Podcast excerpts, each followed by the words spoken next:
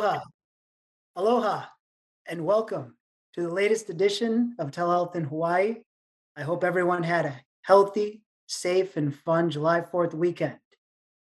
Back by popular demand, my friend, physician, researcher, author, leader from Harvard Medical School, Dr. Sanjiv Chopra is on the show.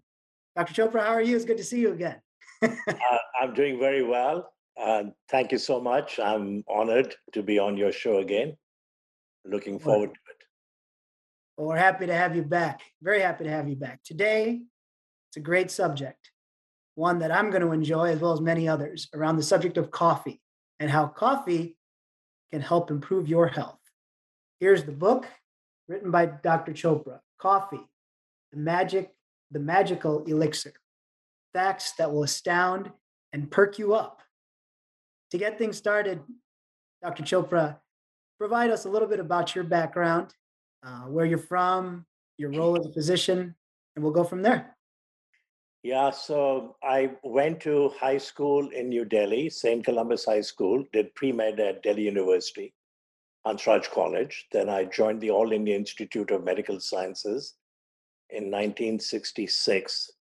And then after graduating, came to America in 1972 and did a year of internship, medical internship in New Jersey, and then moved to Boston in 73. I've been in Boston since then.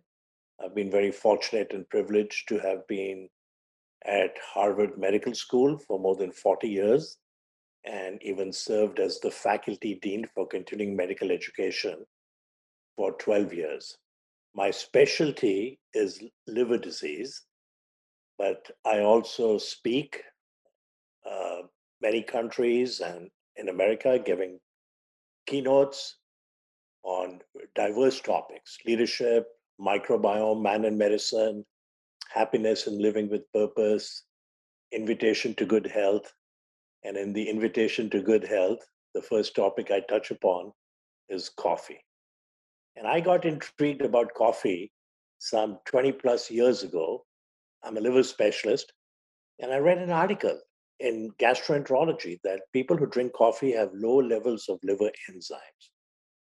So when we go and see our primary care clinician once a year for a regular checkup, they do a battery of tests. They check our blood counts and thyroid function, cholesterol, but also a liver function profile. And two enzymes ALT and AST, if they're high, it almost always signals there's something going on with the liver. Well, coffee drinkers had low levels. Hmm, what does that mean? Coffee protective? Is it an artifact? And then the next study came that people who drink coffee have less fibrosis or scarring of the liver. The next study drink two cups of regular coffee a day, 50% reduction in hospitalization and mortality from chronic liver disease. Maybe 2 billion people in the world have chronic liver disease. And then the next study that if you drink two cups of regular coffee a day, 40% reduction in death from primary liver cancer. Primary liver cancer is the third leading cause of cancer mortality in the world. And in 10 countries, including Vietnam, China, Mongolia, Egypt, it's the number one cause of cancer death. You drink coffee, you lower the risk. So that's why I wrote the book, because more and more research is coming out. There are mechanistic explanations, and there's a dose dependent effect. It's just amazing research that you've done around coffee. Um, know, sometimes when people drink too much coffee, doctors will tell you that you get jittery, or your blood pressure starts to go up or you shouldn't you know be careful when it comes to your intake for for your for your heart function. Uh, how do you balance that out with with the liver function and some of the results that you've seen for people that want to drink coffee but are worried about some of those things aspects of it? Yeah that's a great question and i think we all need to be cognizant that coffee although i call it a magical elixir or a superfood that there can be side effects and the they're not that com- they're not that frequent, but they do occur. And the first one is heartburn, gastroesophageal reflux disease. and it has nothing to do with the caffeine. So decaf coffee will give you the same heartburn. So be wary about that. Number two, a lot of people insomnia. If they drink coffee after three o'clock or four o'clock, they will be up all night. Some people will get anxiety. Some people will get a tremor. Some people will get an increase in their pulse rate and in their blood pressure. The blood pressure rise is minuscule, it's only one or two millimeters. And we develop something called tolerance. So once we keep drinking coffee, after a while, the blood pressure doesn't go up. The heart, we used to worry will it lead to cardiac arrhythmias? A very common cardiac arrhythmia, abnormal rhythm, is, as you know, atrial fibrillation. And if it is uncorrected, it leads to a higher risk of stroke. Well, there are now studies saying that coffee is actually good for the heart, that coffee drinkers have lower risk of atrial fibrillation. So everything that sounds good or bad, often when the research comes out, it's contrary. So coffee has so many amazing health benefits and uh, lower mortality. So the benefits far, far outweigh the side effects, but be careful. I drink three to four cups of regular coffee a day. By three o'clock or four o'clock Eastern Standard Time, I'm done. I don't drink anymore. I don't even chance drinking decaf at a restaurant. You're not sure what they're pouring in that cup. Um, and I think my recommendation is that people should drink two to four cups of regular, has much more health benefits, much more robust. If you're not a coffee drinker, start slowly. You know, start with half a cup, start, then get up to one cup. After a week, get up to one and a half. At the end of a month or two, if you can get to two to three, you're doing great. Voltaire, the French philosopher, had some of the best sayings. He said, Every man is guilty of all the good he did not do. He said, Cherish those who seek the truth, but beware of those who find it. What a great quote. Now, Voltaire lived, he was born in 1694 and passed away in 1778 at the ripe old age of 83 years. And life expectancy back then, mean life expectancy was probably in the 40s. And it's not proof that he lived to 83 because he drank a lot of coffee. But you will never guess how much coffee he drank. And when I ask people, and because I'm asking, some people say six, ten. You know the answer, and you can look this up 52 cups of coffee a day. 52. 52. Now, some people say, Dr. Chopra, what size? And I say, does it matter? Even if it's this much, 52 adds up to a lot. Jefferson drank a lot of coffee. Uh, Teddy Roosevelt drank, drank a lot of coffee, and he actually had a very, very large mug. And his grandson once said, uh, Grandpa's coffee mug is so big, it is akin to a bathtub. huge mug of coffee. So right now it's the number one, uh, probably the number one beverage consumed in the world. 2.25 billion cups of coffee consumed every day. One of the worst things we can drink is soda and diet drinks. Diet soda changes the gut microbiome, the 100 trillion bacteria in our gut. And there's actually a three times risk of heart attack and stroke with diet drinks. So don't drink that, please. If you want to drink a soda once in a while, drink a Coke, drink half of it. But the best drink is water and then coffee. And Coca Cola has seen the sign. They bought Costa, which is a chain of coffee shops. If you go to Europe, at any airport, you'll see a whole bunch of Costa coffee, Costa coffee. About two years ago, for close to $4 billion. Pepsi is coming out with a coffee infused drink. Two years ago, more than 1 billion dollars were invested in new coffee startups in America. So the science has caught up in the last 20, 30 years ago. There was a big scare about 20 plus years ago in the New England Journal of Medicine, an article linking coffee with pancreatic cancer, which is one of the most deadly cancers. And it got debunked in the next six months with multiple studies. But you know what? Negativity is very heavily weighted. And I have physician friends. When I talk to them about health benefits of coffee, Sanjiv, isn't there a link with pancreatic cancer? They still remember that article and don't remember the articles that came out in the next six months saying that study was flawed and the others research has shown no link. And now we know that coffee drinkers have a lower risk of seven common cancers. Pretty astounding. Head and neck cancer, breast cancer, colon cancer, endometrial cancer, skin cancer, prostate cancer, and primary liver cancer. And a recent study about a year ago in JAMA, Journal of the American Medical Association Oncology, just floored me. It said patients with advanced colon cancer, so it's already metastatic and spread to the liver and distant organs from the colon, who drink coffee, including decaf coffee, have improved disease free survival. What? They live longer and dose dependent. So, four cups better than three, three better than two, which always add credibility to the study. Now, for those that um, like to put cream and sugar in their coffee. Yeah. Uh, what do you what do you tell them? You know, they like the coffee and yeah. You know, what, what, do we do about that? I, I think if somebody doesn't have diabetes and they want to put sugar, go ahead. You want to put a little bit of cream, go ahead. The one thing you should never, never do is put artificial sweeteners. Okay, I drink it black. It makes it easy. I don't have to worry that the milk is not hot and I had cold milk and now my coffee isn't that piping hot. I drink it black.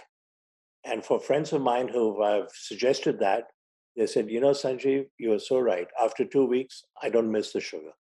I don't miss the milk. I was on a TV show called Chronicle, which is an award winning ABC show in Boston. And Nicole Estaphan, she's interviewed me previously of other books, came to my home and interviewed me.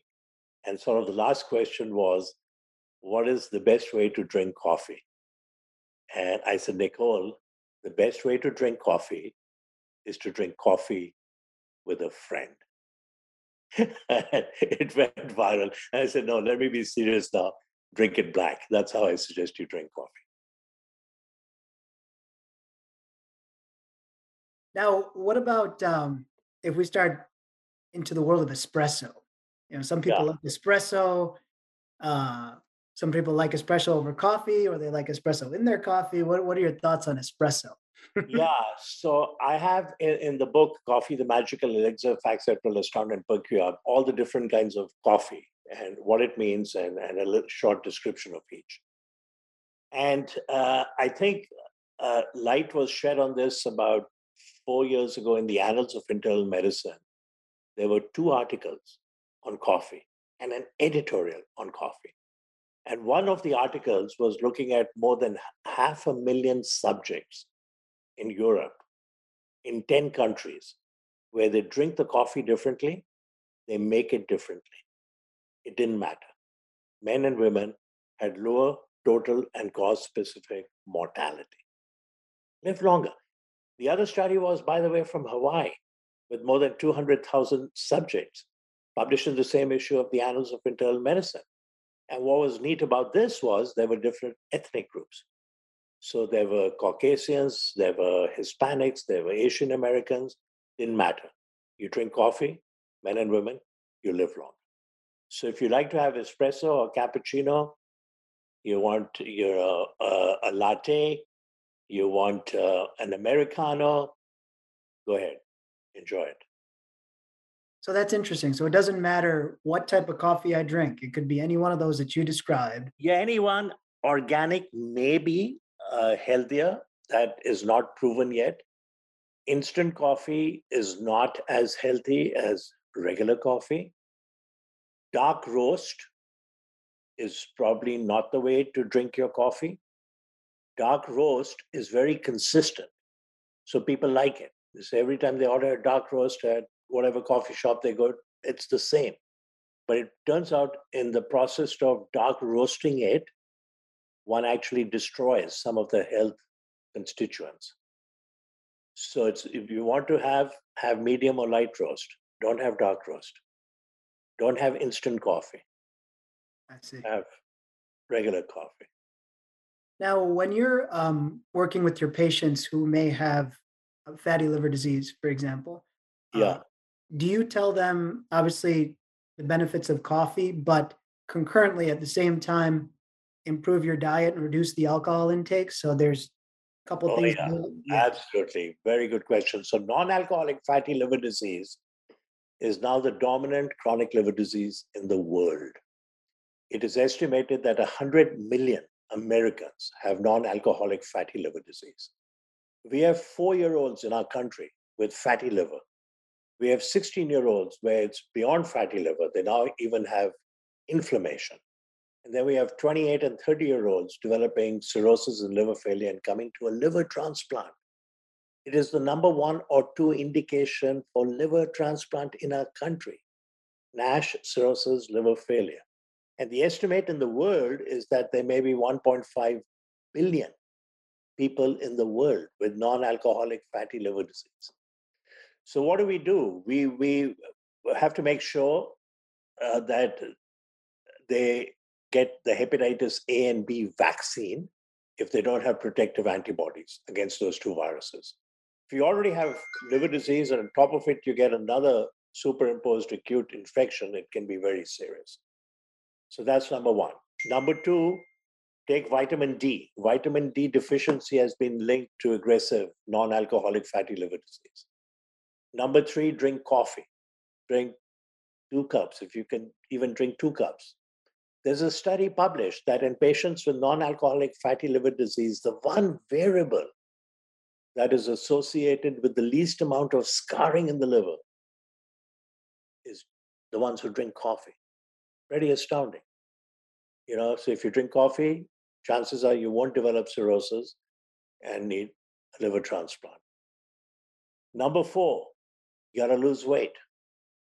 And um, you know the the important thing about weight loss is that if somebody is 100 pounds overweight they don't need to lose 80 pounds 100 pounds to see improvement. They lose 10 15 18 pounds marked improvement in liver function blood pressure cholesterol triglycerides. Now the extreme treatment for weight loss is bariatric surgery so patients who are significantly overweight, have diabetes, other complications. And guess what happens? 60% of the time, the liver improves dramatically at the end of a year, including reversal of early cirrhosis. We used to think cirrhosis is end stage irreversible. It's not. Now, we should get to bariatric surgery, but it's the one surgical procedure that's been shown to increase longevity compared to the same patients who don't undergo bariatric surgery. Recent article, three or four weeks ago, that obesity related cancer deaths. So, obesity is linked to multiple cancers. And if patients have cancer and obesity, they're worse off than the patients with the same cancer are not obese. So, this study, obesity related cancer deaths plummeted. And uh, it's very important for people to understand that start the journey. Don't worry about you know the end goal that you need to lose 60, 80 pounds, 50 pounds, 40 pounds. There is a new drug now, tirzepatide. And this is absolutely astounding. I'm, I will predict that this will be a trillion dollar drug because they used it in three doses 5, 10, 15 milligrams per kilogram, given once a week as an injection. At the end of 72 weeks, very well tolerated, minimal side effects. the patients on the lower dose had lost about 32 pounds, intermediate dose, 42 pounds, and the higher dose, 52 pounds. This is going to be a game changer. It may put bariatric surgeons out of business. Now, it will be expensive when it first gets in the market.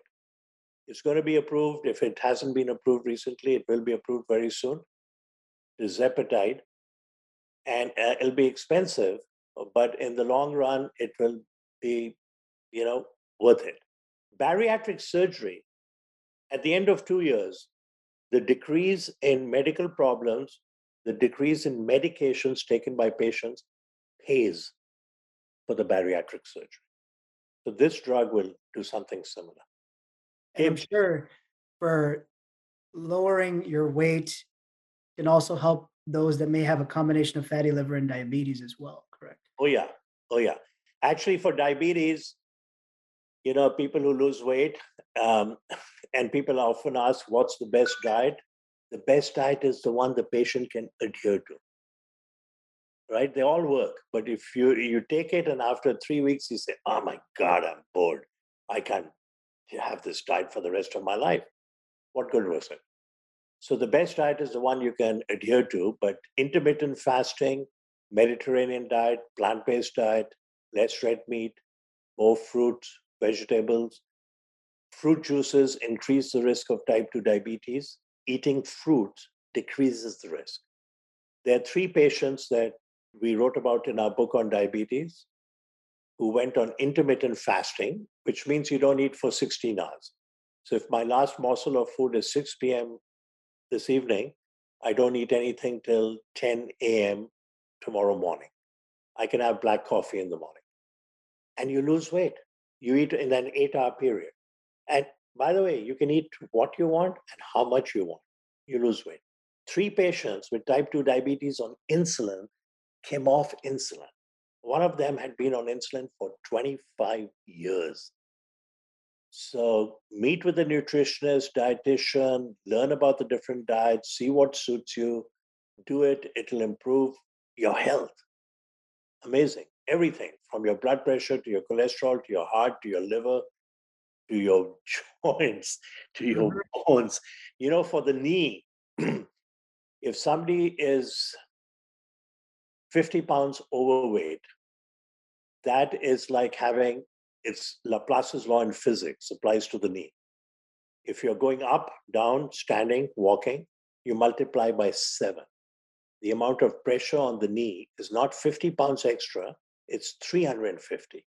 Now, the beauty of that is if you lose 20 pounds, you take away 140 pounds of pressure on your knees. I know people who have uh, avoided bilateral total knee replacement, bone on bone, by losing weight, working with a personal trainer, doing exercises. So weight loss is uh, amazing, the benefits.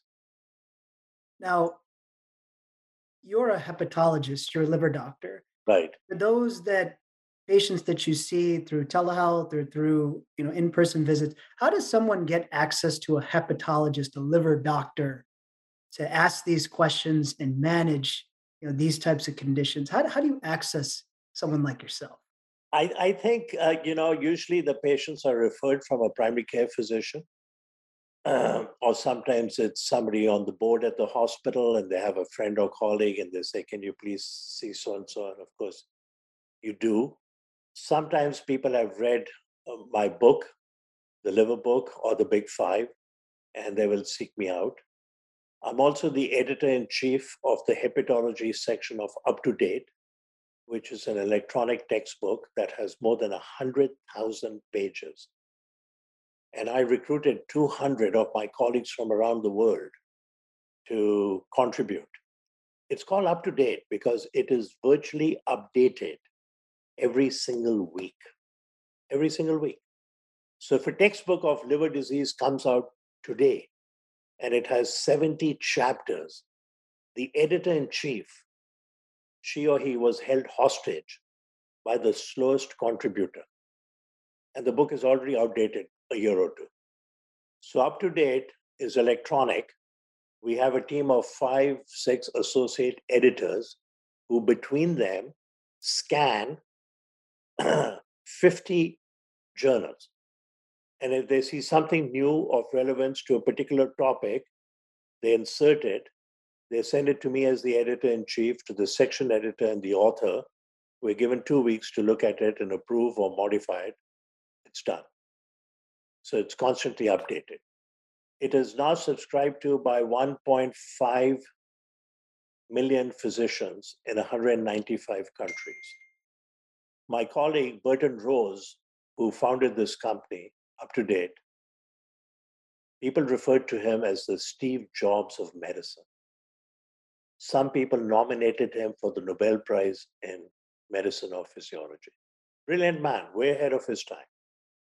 So, Up to Date also, by the way, has patient information. And it's geared to, you know, people at the fifth grade level. So we have lots of information there. So almost every day on my computer, on my iPhone, I get an email from Up to Date. This card needs to be updated. This one, this author has added this. Do you approve? So, without much effort, I'm getting updated all the time. You know, I happen to have won a number of prestigious awards by the American Gastroenterology Association, Harvard Medical School, American College of Physicians. Now, when I go as a visiting professor, they don't mention any of those. Say, Sanjiv is the editor in chief of hepatology up to date. Uh, it's, it's an amazing thing that he conceived 20 years ago and uh, playing tennis. And it was supposed to be just for the house staff at the Brigham and Women's Hospital. You know, they ask a question What is the natural history of somebody with asymptomatic gallstones? Gallstones were discovered by chance. Somebody had blood in the urine. They did an ultrasound. They looked north. The liver got, oh, gallstones. What's the natural history? And if they want to look it up in a textbook, it takes time. There's a small section, it's outdated. So let's develop this stuff. Amazing individual. 10 years later, it was bought by Wolters Kluwer for $500 million. And uh, as I, I go to the annual meeting, and some, some years ago, I said, I have one major complaint. I get very good royalty, but up to date is the best program of its kind in the world, but it's not the best program for the world. You people are prohibitively expensive. The average physician in Cuba makes $30 a month, and you're selling it for $400 a year? Come on, give it away. Knowledge belongs in the domain of the seeker. And number two, you need to translate it. And you can do it these days into Mandarin and Spanish. Then you have the whole world. So now it's being translated into Mandarin. Uh, but it's an amazing, amazing uh, invention. Dr. Chopra, you always take the time for us. And despite your hectic schedule, being a physician, speaking, writing, and everything in between, you always take the time for us to break down very important health concepts, diabetes, the benefits of coffee. And we really, I personally really appreciate you coming on the show. Um, oh, thank you very much. It's, it's my honor. I'm, I'm thrilled. I'm thrilled we're definitely going to have you back on soon to discuss more topics around the liver. But sure. now, Absolutely. Really appreciate your time. And for our audience, coffee, the magical elixir by Dr. Sanjiv Chopra. Thank you very much, Dr. Chopra, for being on the show. We appreciate you very much. Absolutely. Great to be on the show. All the best. You too. Thank you. Bye.